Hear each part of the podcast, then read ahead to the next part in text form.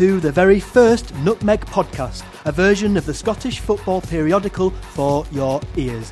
I'm Daniel Gray, and I'll be your host until the public demands otherwise. The Nutmeg podcast will appear quarterly, ostensibly to discuss magazine content.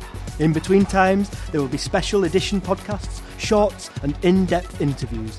This time out, we'll be discussing the recently published issue 4 with some of those whose words and pictures feature.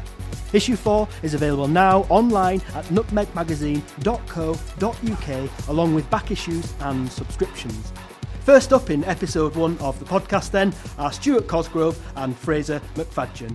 They've produced a magnificent photo essay entitled Let the Drums Beat Louder about young ultra fan groups. Welcome, both of you. Hello there. As, as this is our first podcast, I want to ask you, Stuart, first, what's your most memorable or greatest footballing debut in history? Well, one debut that springs effortlessly to mind was uh, it was an away game at Easter Road, and St Johnstone had signed a, a striker from one of these kind of questionable leagues just around London, uh, and I can't remember uh, what the league was or even uh, whether uh, it was uh, important within the hierarchy of football. But we signed a guy called Martin Buglioni, and he scored 45 goals for his team. And I came to uh, Easter Road to watch this debut, and he was okay, he was all right. And then within about three minutes of the game left, we were just about to leave, and Buglioni picked up the ball about kind of 30 yards out and just hit the screamer of a shot that nearly took the roof of the net off. And uh, the away fans went home delighted. And I just thought, this is a living legend. This guy is going to be the biggest footballer that St Johnstone's ever had. Uh, and I made it my effort a couple of days later uh, to track him down to do a little interview with him. Uh, and he said to me, I called him Martin in the interview, and he said, just call me Boogaloo, he said. Martin Buglioni was his name, just call me Boogaloo. And the thing that I derived from him, the one nugget of information, was that his father ran the most successful roofing company in Billericay. Uh, he was dropped two weeks later and left the club about six months after that. He was a complete dud, but for that debut alone, we wish him well. and we'd all swap anything just to have that one game. That's yeah, absolutely, and it's in the it's in the in the memory bank and will never fade. You know. And for you, Fraser, a memorable debut? Um, well, Gary Hayes' home debut for Kilmarnock was pretty good. He scored twice against Aberdeen, and then went on to score one more in his 360 odd games after that. So we, we thought we had something, but local boy as well. So I'm sensing it's the Won debuts the that end up coming to nothing that we most enjoy. Yeah. yeah. Um, turning to the, the piece in the magazine, um, it, it's a, a, really evocative piece, that mix of photography and, and words that, that works so well. For you, Fraser, was it easy to take photos? It's such a colourful, vibrant movement, the ultras movement. Yeah. So was it quite easy to, a subject to cover? Yeah, I, I, was a bit apprehensive going in. You know, you don't quite know what you're going to get. You don't quite know if they're going to be on form, if they're going to accept you in. Mm. But you know, you, you go in. So it's almost like being a sociologist trying to, to, yeah. to blend in there. Yeah, yeah. I mean, I, I met a few people uh, before the game at, at um, McDiarmid Park, and they were really friendly. So that was great, great start. And then into the stand, and they had a display of ready, so they were quite. They were actually quite keen to get the display you know, on camera, they were quite happy for me to be doing that. They were a bit, some of them were a wee bit suspicious of me, so a couple of scarves across the face and the rest of it. But no, um, yeah, they were, they were, pretty fun. Mm. And I got I got speaking to the guy that was kind of leading the chants at half time, and he was he was up for chatting, discussing it, saying what to do, what else to do you know, it was it was good. And Motherwell, much the same. had a bit of trouble with the stewards at that bit because they were getting a bit rowdy, but you know, all fun. So all it's quite fun. an accurate insight into what it's like to be an ultra if you're yeah. getting the steward trouble and everything. yeah, I think I think yeah, the stewards were overreacting more in mm. personal opinion, but you know, it was and Stuart, the piece, the piece, you're full of affection, or um, it's a celebration really of the ultras yeah. movement, particularly in contrast to what was happening in the 70s and 80s. Their forefathers and perhaps even fathers, when you, when, perhaps granddads actually, because yeah. they're such young young lads.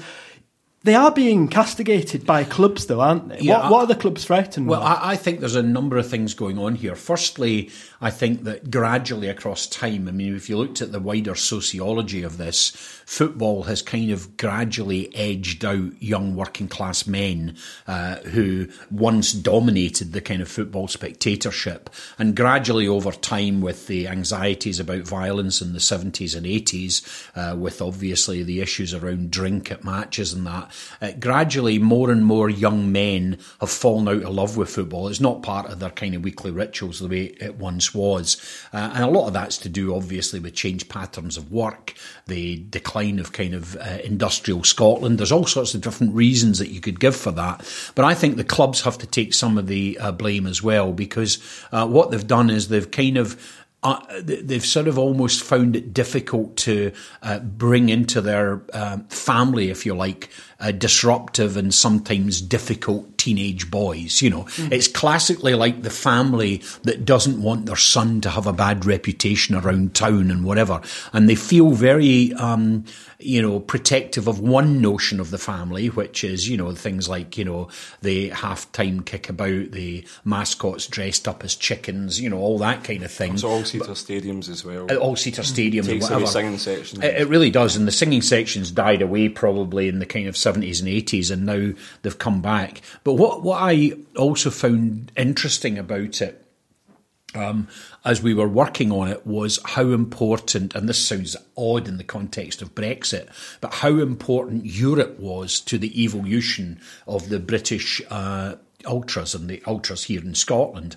And I say that because if you looked at the 60s and the 70s, the rise of the skinheads, the rise of even the casuals and whatever, it was British youth subcultures that dominated the world. They were the ones that everyone else, the Germans, the Russians, or that looked up to.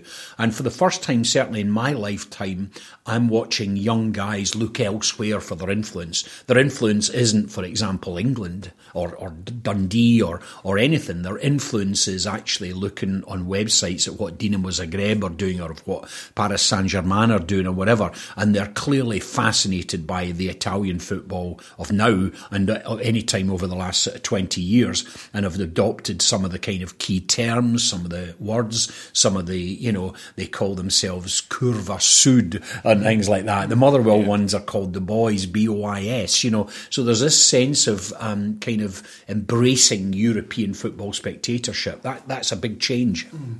Has this surprised you, Fraser? This this um, movement from Green Brigades and, and, Blue Order, Red Ultras, all of the different groups.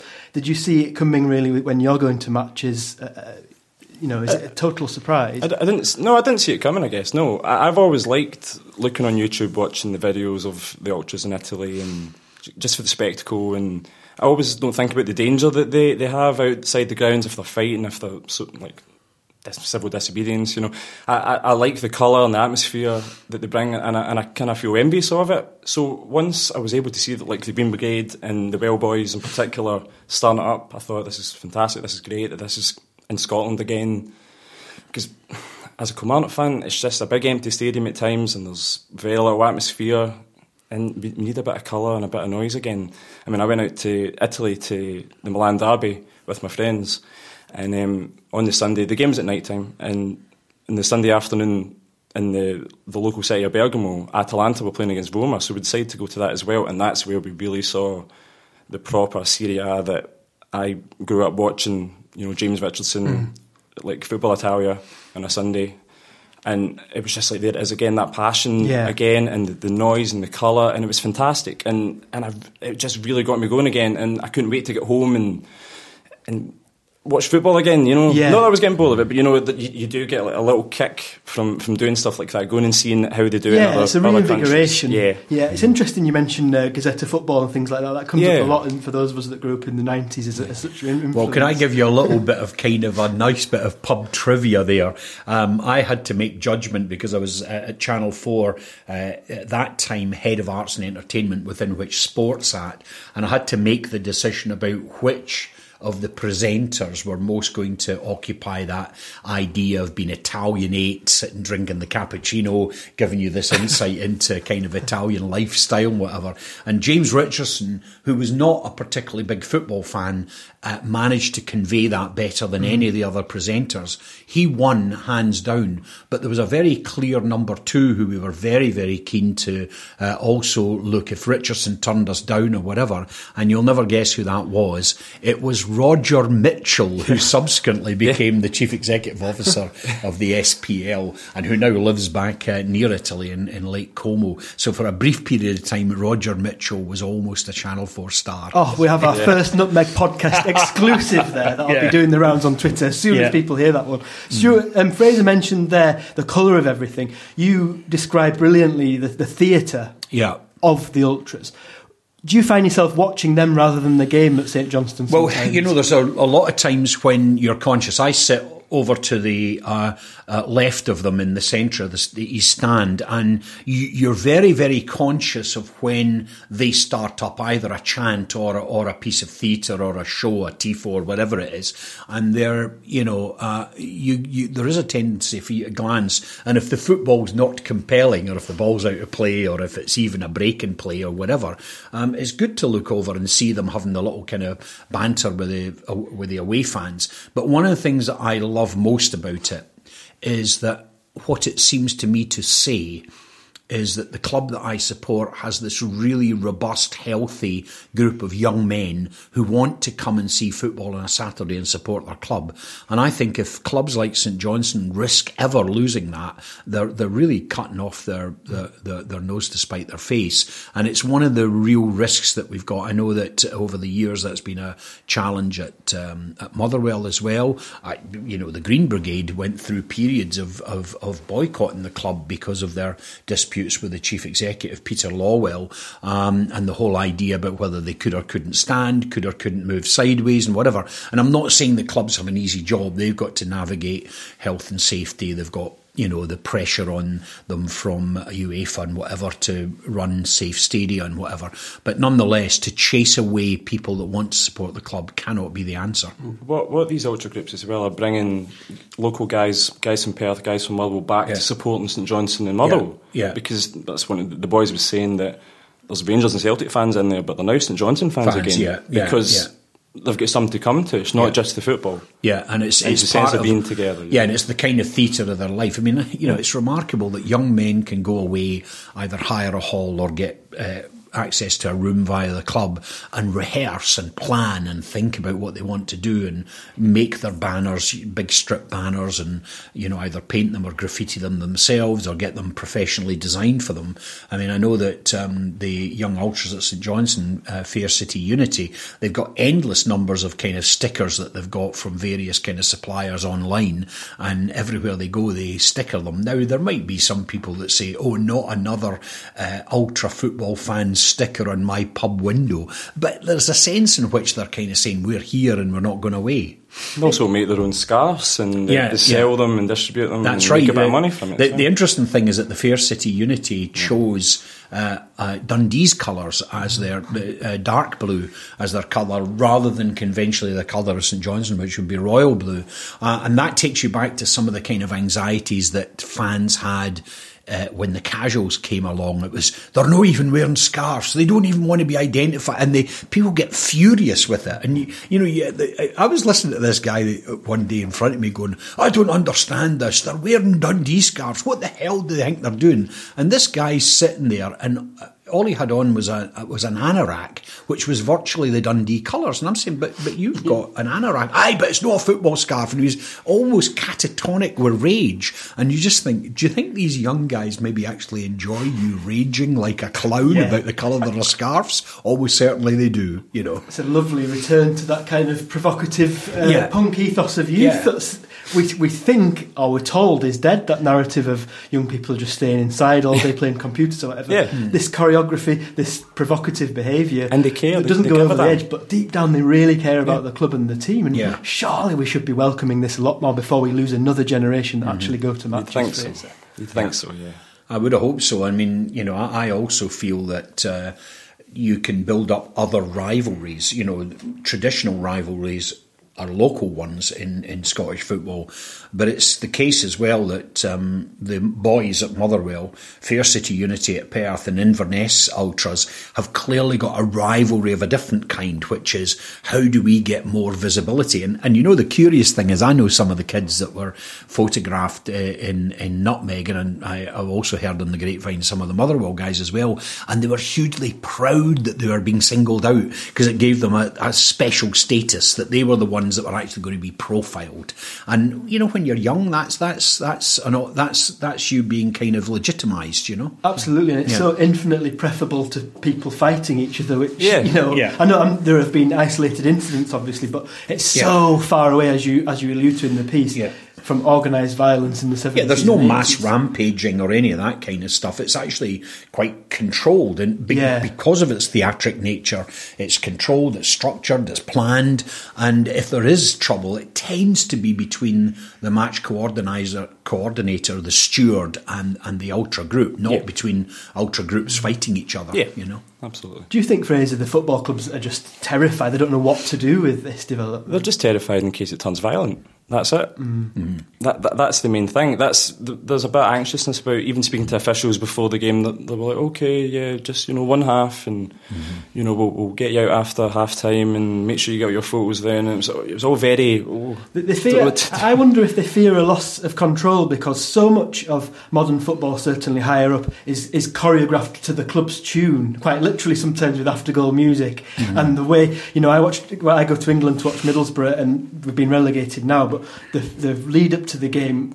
just didn't. It was horrible. It was so noisy. It didn't allow you to sing. It doesn't allow you to celebrate a no, goal. No. So the clubs are going to lose that control of of the more choreographed elements. And I wonder yeah. if if there's a, a, sense of that from the clubs themselves. Yeah, I mean, I, I went to Wembley uh, to the Scotland England friendly a few years ago, and it was all this kind of kiss cam and, and sing along with the words up, and it was just it was completely Oh, it was Alien hollow. almost, yeah. It was hollow. It was completely. And thankfully at Hampden at Saturday, you know, that's when I felt like a proper atmosphere back at an international match. There was none of the nonsense up in the big mm. screens. Mm. It was mm. proper. Watch the game, get yeah. excited about the game. And some, some clubs have got it right though. They've struck the balance. I mean, mm. and stopped fearing the ultras and, and tried to do their bit. I just wonder yeah, where it'll yeah. go next. I well, I think one of the things you're raising an interesting thing there about whether you can construct atmosphere mm. or whether it's something that has to evolve from the fans themselves and from the to and fro of the game and all the rest of it. And I wonder whether we've spent way, way too much time trying to artificially construct atmosphere. Yeah. You know, uh, the, the the the kind of stuffed mascot that runs around whooping people up, who, and the only people that are taking any notice are four year old children. You know, and then there's the halftime tannoy man that plays three songs, one of which vaguely gets up the opposition uh, team or players or whatever, and it's all right, but it just feels really now very contrived. Mm. Whereas I think the ultras are coming more from the authenticity of the experience of the fan doing it for themselves.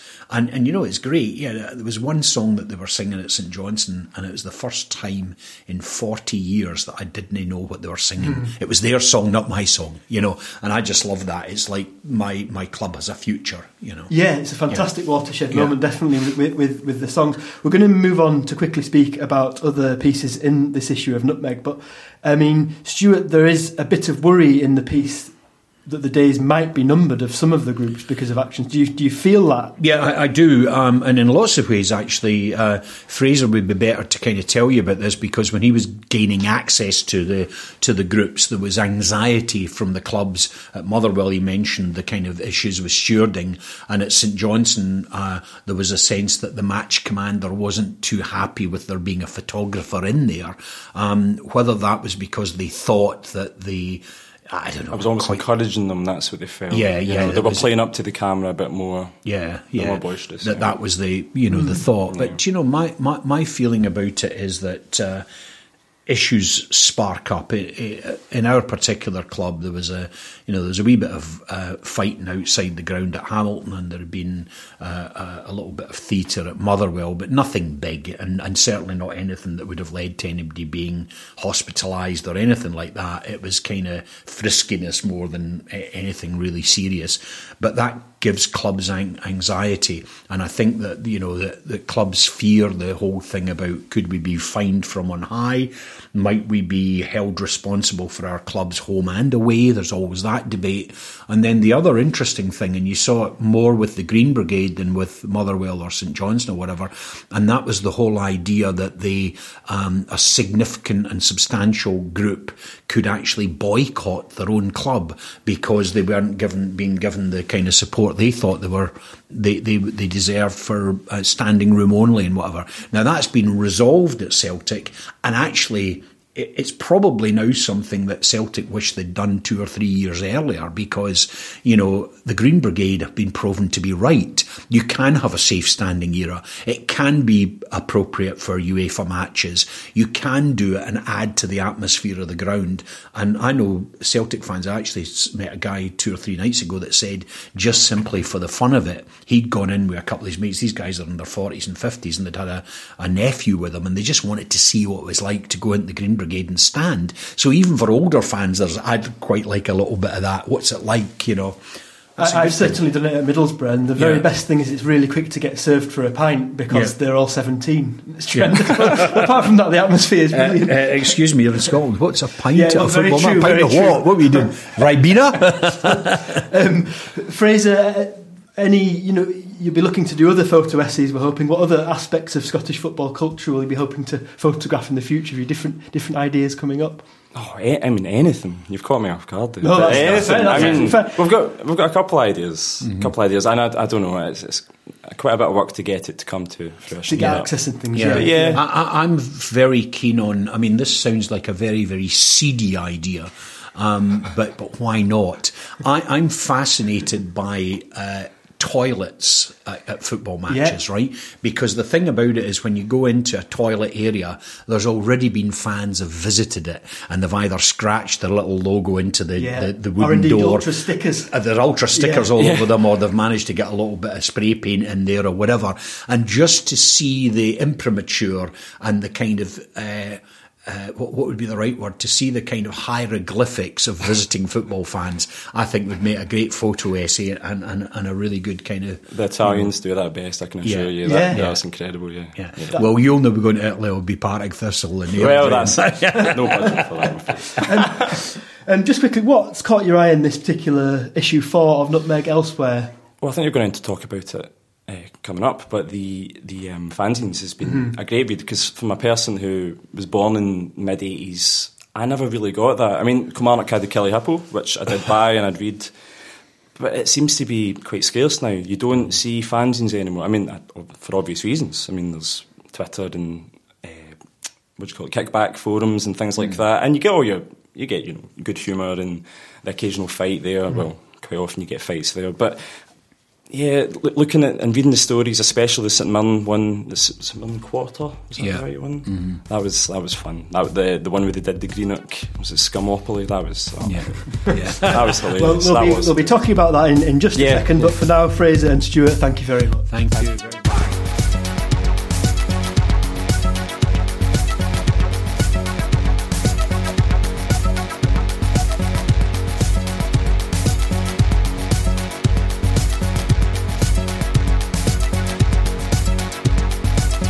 much. listening to the very first Nutmeg podcast, or you've at least left it on in the background while you do something else. Next up are Alan Pattullo and Archie McGregor to discuss a cracking extended feature in issue 4 of Nutmeg on the life and times of Scottish football fanzines. Welcome along, Alan and Archie. As it's our debut podcast, I'm asking all people today what's the greatest footballing debut you've seen? Uh, all right, witness. But I was, I was thinking, uh, one, one I, I remember uh, sitting on a beach uh, in Dumfries and Galloway listening to Graeme Souness's first game and player manager of Rangers uh, and getting himself sent off, which I remember thinking was pretty seismic at the time. Um, another one is, uh, again, it's not particularly, well, not a good memory, but Chris Iwelumo debut for Scotland, which resulted in a missing an open goal, I seem to recall. Was an astonishing Norway. miss. It was an astonishing miss. Thanks, Alan. Archie, a memorable debut. Yeah, funnily enough, I was at both games as well. uh, you're talking about there, Alan. Um, I think for me, it's probably the first time an ice cream van played a pivotal role in the build-up to a goal in Scottish football. This was at um, St Johnstone, the old Muirton Park in the early 80s, and a game against Dumbarton and a clearance by the Suns uh, went seriously askew and landed in this ice cream van that used to double as obviously the main um, refreshment kiosk. And uh, uh, I think everybody was so distracted by that that the ball was thrown down for a corner and we scored a very easy goal from it. So it's a historic moment and a very funny one. And, and, no ice cream war afterwards or anything like that. Not so far away as I'm aware. It might have kicked off one, but um, Archie, we're hoping we'll have listeners under the age of thirty. So, can you define what a fanzine was? Um, really, uh, I suppose DIY um, football publishing. Um, for supporters by supporters was the kind of strap line that used to go around at the time. So it was people who kind of at that time you obviously didn't have digital media and, and, and so many outlets and it was giving a voice to supporters who just felt there's nothing there that actually articulates how we feel whether it's anger humour um, frustration the way the clubs run just uh, travelling on away days all that kind of thing. So yeah that, that's what and, and your, own, your own involvement was with the absolute game. Yeah describe the absolute game and what made you want to do a more general fanzine than one about your own your own team at St Johnstone? Um, I suppose it uh, it was a general one because it kind of reflected um, my kind of outlook on football. I'm passionate about St Johnstone, but I've got great interest about football everywhere, all levels, um, and I just didn't want it um, confined to just what happened um, with with St Johnstone's, and then Mean, the fanzine um, phenomenon kind of gathered pace in the sort of 80s, the, the, the kind of early 80s, following the punk movement.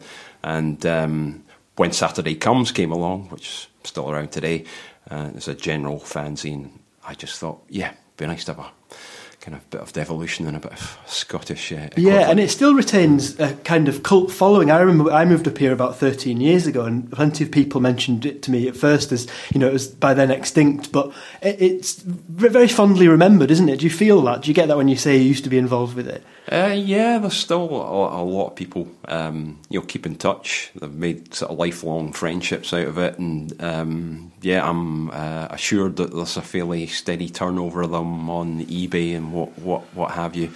Um, yeah, it was just just great fun to to to be in, involved in, and there's some great writers have emerged out of it. Um, Chris Brookmyre, who's obviously a very famous novelist nowadays, um, you know, was one of our writers, and a few others who have gone on to carve out careers for themselves mm. in, in either writing books or journalism. Talking seamlessly of which a great writer, Alan, your own fanzine involvement, tell us all about it. Uh, yeah, um, well, yeah, as I mentioned in, in, in Nutmeg 4, yeah, I, start, I started off as a, a, kind of more general Scottish football fanzine, perhaps a bit like being tag being an inspiration, absolute game being uh, one of my inspirations. Um, but then after issue one, you know, my, my obsession with, with Dundee sort of uh, took um, took over really, and I thought Ram was going to do this, make it completely just a Dundee FC fanzine. And Dundee were going through a very turbulent time at the time. This is late eighties. Uh, Angus Cook was our roguish chairman, was in charge, and uh, yeah, there was a lot of disaffection actually amongst Dundee fans. Perhaps um, reflecting the fact I think there was six, seven Dundee fanzines at one time. I think I'm pretty sure I remember counting them up. And in, when Saturday comes, you used to have all the fanzines listed under each team, and I was very proud to see that Dundee had the most fanzines. Um, so yeah, so after issue two, I just became Dundee, so I kind of focused on Dundee, and uh, yeah, so I took off took off from there, and we. we uh, I was enjoying reading Archie's memories of standing outside various football grounds, sell, selling them, and uh, you know, it struck a chord with me because, uh, yeah, I used to recruit all my friends from school who weren't particularly Dundee fans, and we'd, we'd go along and uh, boxes of fanzines and position them around various areas of Dens Park and and and, and yeah, and try and flog them to to those coming along. And, and again, you know, used to get the sort of slightly the, the sort of comments. Is that the fanzine? Is that sorry? Is that the program? Is that the match day program? Always no, the no, it's perennial not, question. No, is it's not. program, mate? Uh, it? no, it's not. And then uh, there- there'd possibly be a sort of a swear word, and they'd pass you by, and be left there with a copy of a fanzine in your hand. You went for the title. It's half past four, and we're two 0 down. A beautiful, evocative, uh, self-deprecating title. The titles of fanzines always have stuck in my mind as being so creative, so opposite to the anodyne matchday program. Brian Moore's head looks uncannily like the London Planetarium. It was, pl- it was always a favourite of mine, the Gillingham fanzine, um, when I was growing up. Any good ones sticking in, your own minds from, from the era? There was a Welsh one mentioned in your uh, in, Neil Forsyth piece, in fact, wasn't there? Um, and yeah. that whole that whole ethos of you know we did the name have to be irreverent almost. Yeah, no, absolutely, absolutely. Yeah, I, remember being quite put out. I think it was Patrick Barclay was the, the, the football writer. He used to tell me that my fanzine's name was the worst fanzine name he'd ever heard. So. there you are. But he, he was talking about Amine de Gilly. I think Amine de Gilly, which Right. is the other Dundee fanzine, which uh, he used to love. He loved that title. He, he used to say, "Why didn't you have a title as good as that?"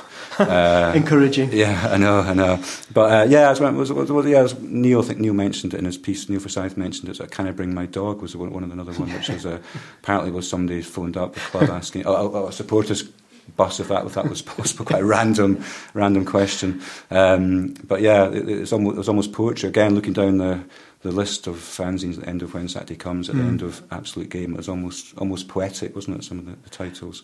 And in the case of It's Half Past Four and We're 2 0 down, I was amazed to read in the piece that there used to be a Sportscene fanzine segment. And, Yeah, and you yeah. got a mention from the great Dougie Donnelly himself. Yeah, yeah. For which particular gimmick? Yeah, for putting a we put yeah a bizarre idea of putting a, a straw on the front page of each of each fanzine, each, each copy to, to to suck the, the grease up off your Dens Park pay, and uh, yeah, that took that was a pretty laborious process. I remember sitting in my bedroom at home and uh, sellotaping these straws onto each front cover with the help of mum, dad, sisters, etc. Um, but yeah, like, like that, well, I, I, I don't know. It wasn't necessarily to try and get us noticed on the Sportscene, but yeah, it did seem to catch Dougie, Dougie Donnelly's eye, and uh, he held it up on on on prime time Saturday night TV because Sportscene was Saturday night Yeah. then. And yeah, probably one of my It's almost impossible to understand the impact, therefore, culturally of fanzines because of the DIY ethos. I wondered if you'd both, Archie first recognised one of the quotes from Neil Forsyth's piece in, in Nutmeg issue 4 floating in a sea of staples, meandering font sizes, and murky photocopies. Does that sound about right to you? Oh, absolutely. In fact, um, I remember our, our debut issue actually. Um, it's just completely um, self produced uh, and, and photocopied and um, classic. I, I actually went into the office where I worked at that time at the weekend uh, to run off copies. And lo and behold, my boss appeared just randomly caught me. uh, survived to tell the tale, but it was, oh gosh, uh, the colour in my face. And it was just one of these horrible moments. But yeah, and actually, the, the, the, the Sportscene um, fanzine piece completely bypassed me. And interestingly enough, we're discussing it now. I, I must have been kind of up late on a Saturday night stuffing uh, envelopes with sub- subscription copies of Absolute Game to Yeah. missed it because I, I certainly don't remember a tag getting a mention on it. Um, yeah, or, or stage must have been I don't know. 89, 90 season maybe. All right, it's just that a bit like yeah. one of these short-lived cup competitions. Yeah, yeah. How did people submit? Is this, the, the physical thing of this is really interesting, I think, especially to any of those younger listeners that we might happen to get. Physically, people couldn't email you an article, and were you getting written, handwritten articles? Hmm. Were you getting typed that you then had to type out again, or what, how did it all work? Oh, absolutely. Yeah, it was. There was a, a few people had typewriters, but that was the ones where the density of the the print kind of varied across the page and stuff, and others were were handwritten. So yeah, they all had to be.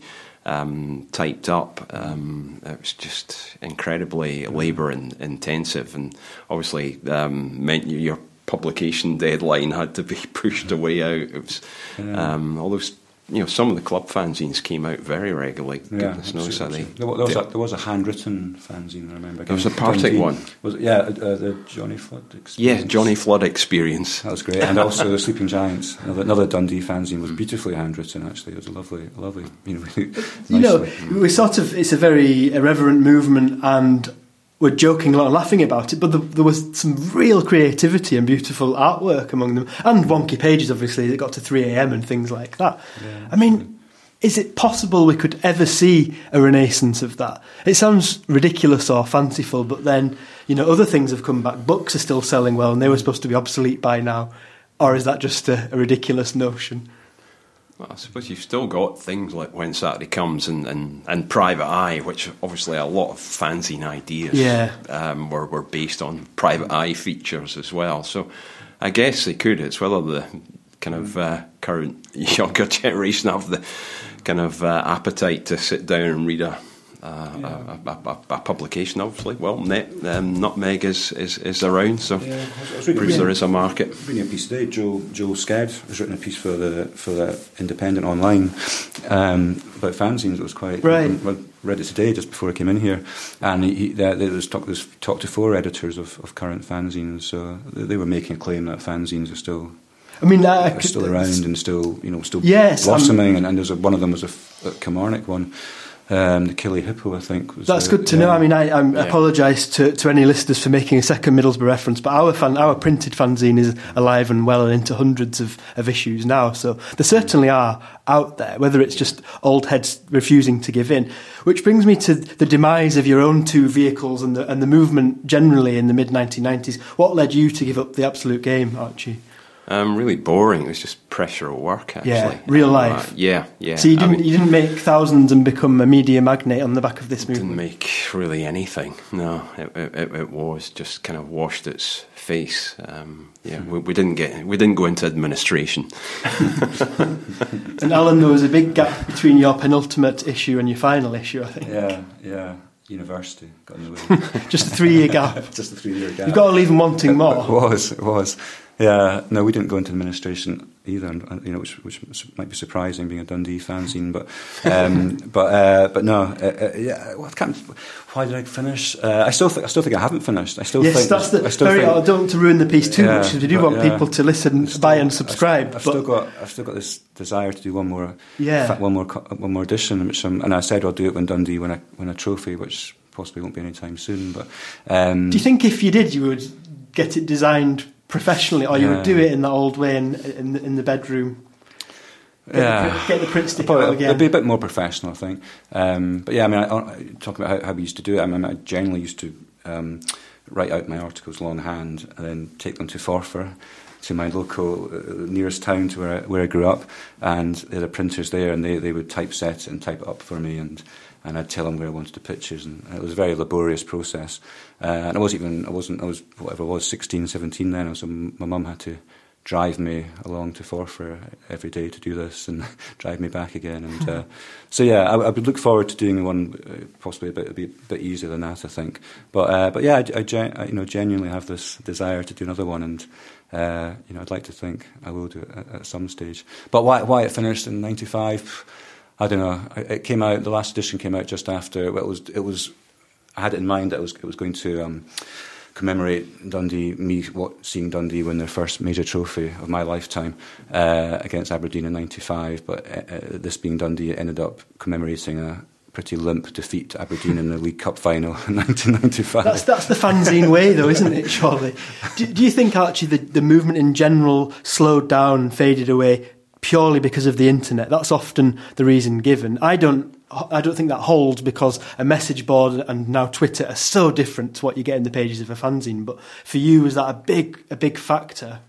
Um, I, yeah, I think uh, uh, undoubtedly uh, that's that's been the, the, the main one. Um, there's probably been a degree of, of um, fans becoming more organised as well with um, supporters direct, and you know that was the sort of thing we were trying to, I suppose, all inspire. Uh, I wouldn't claim any credit for it at all, but it was for supporters to feel empowered and get get more involved, particularly in clubs in, in, in crisis situations.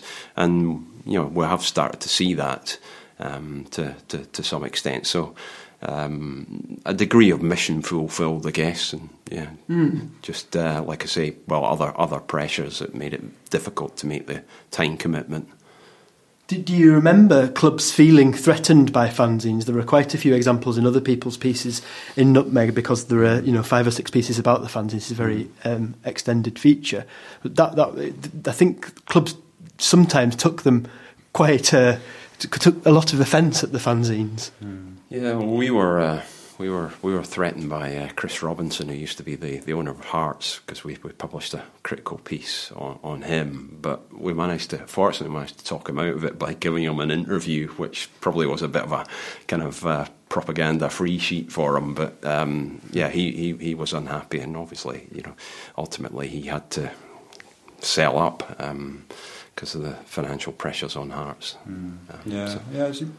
I don't know. Looking back, I mean, we were quite anti Angus Cook, I remember, but yeah, never never got to the extent where he was sort of threatening us or anything. But um, but the, the Ron Dixon, who um, succeeded uh, Cook as owner of Dundee, actually seemed to almost embrace it. I remember he he invited me out. He bought a copy uh, outside Dens, and, and and, and I was at university at the time, and I got a letter from.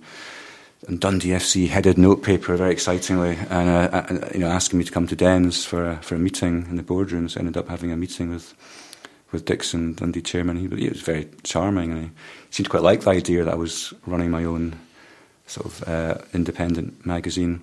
Um, and he, and he, yeah, gave me an interview. He embraced the yeah, entrepreneur. He, he, did, he did, he did, and, and, and, yeah, and as I said when he, when he said in, in, the, in Nutmeg, uh, he bought a copy, thrust a tenner in one of my seller's hands, and said, "Keep, keep the change," and his drawled in his Canadian.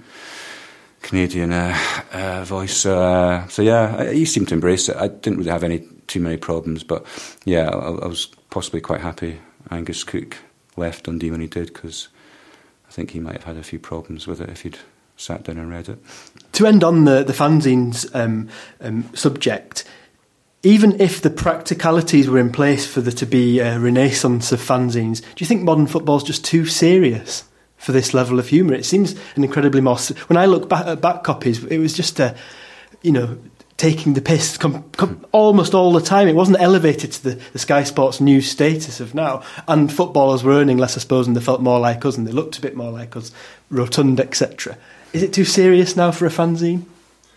Uh, I don't think football ever loses its humour. Um, I, I, do have, again, some concern about social media, especially Twitter, that just makes people angry all the time and mm. um, easily offended. And uh, I can imagine many pieces in, in the absolute game from days gone by that if there was an equivalent now, people would just be, yeah, there'd be a, at least a minor Twitter storm about, you know, who do they think they are publishing this?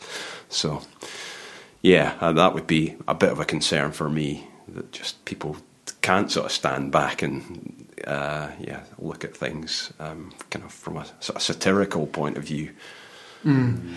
Okay, well, to wrap up, have you two, either of you had a chance to look at the rest of Nutmeg issue four? Anything else that's caught your eye, or has it only just landed on the doormat for you? I can recommend yeah, a beautiful well, piece on page three, a very evocative piece. Um, Archie, what were you going to say? avoid page three. um, no, well, uh, actually, uh, one of the things I like about Nutmeg is uh, in, in, the footsteps of the absolute game, it, it, does have quite a focus on some of the smaller clubs. So I really like the pieces on Cowdenbeath and, and, and, and Montrose, and the third Lanark Queen's Park piece was, you know, really good. Not just not just the football, and learning about Govanhill as a as a community, I thought was really fascinating. You know, the, the high immigrant pop, population there, interest in cricket as well in that, that area. Mm. Um, Kosovo as well. I always like yeah stuff about underdogs. So that that, that piece was very yeah, interesting sure. too. Yeah, I'm the same. I mentioned Joel Sked again, but yeah, his Cowdenbeath Cowdenbeath piece was very very very good. And one of the one of the um, paragraphs he's talking about. Uh, going to watch a game at Galabank, I think, and uh, having to make his way through a game of five-a-side, which I, would love to know more about that in order to get to the turnstiles. I thought, yeah, having to go through some kind of, I don't know, Power League complex or something. Well, I think it's fair to say that we hope some of the fanzine ethos drips onto the pages of Nutmeg magazine, but that's about it for the first edition of the Nutmeg podcast. Please spread the word and look out for those extras before episode two of this main podcast in the autumn where we'll be discussing issue 5 of the magazine. Nutmeg is available to buy online at nutmegmagazine.co.uk, along with back issues and subscriptions. It can also be found in a couple of shops Six Yard Box in Edinburgh and Social Recluse in Glasgow. And remember to look out for the Mind the Time poetry anthology, which is a collaboration between Nutmeg and Football Memories Scotland, which has just been published. Please follow us on Twitter at Nutmeg Magazine. But for now, goodbye from me, Daniel Gray, and all of us at Nutmeg. Roll on August.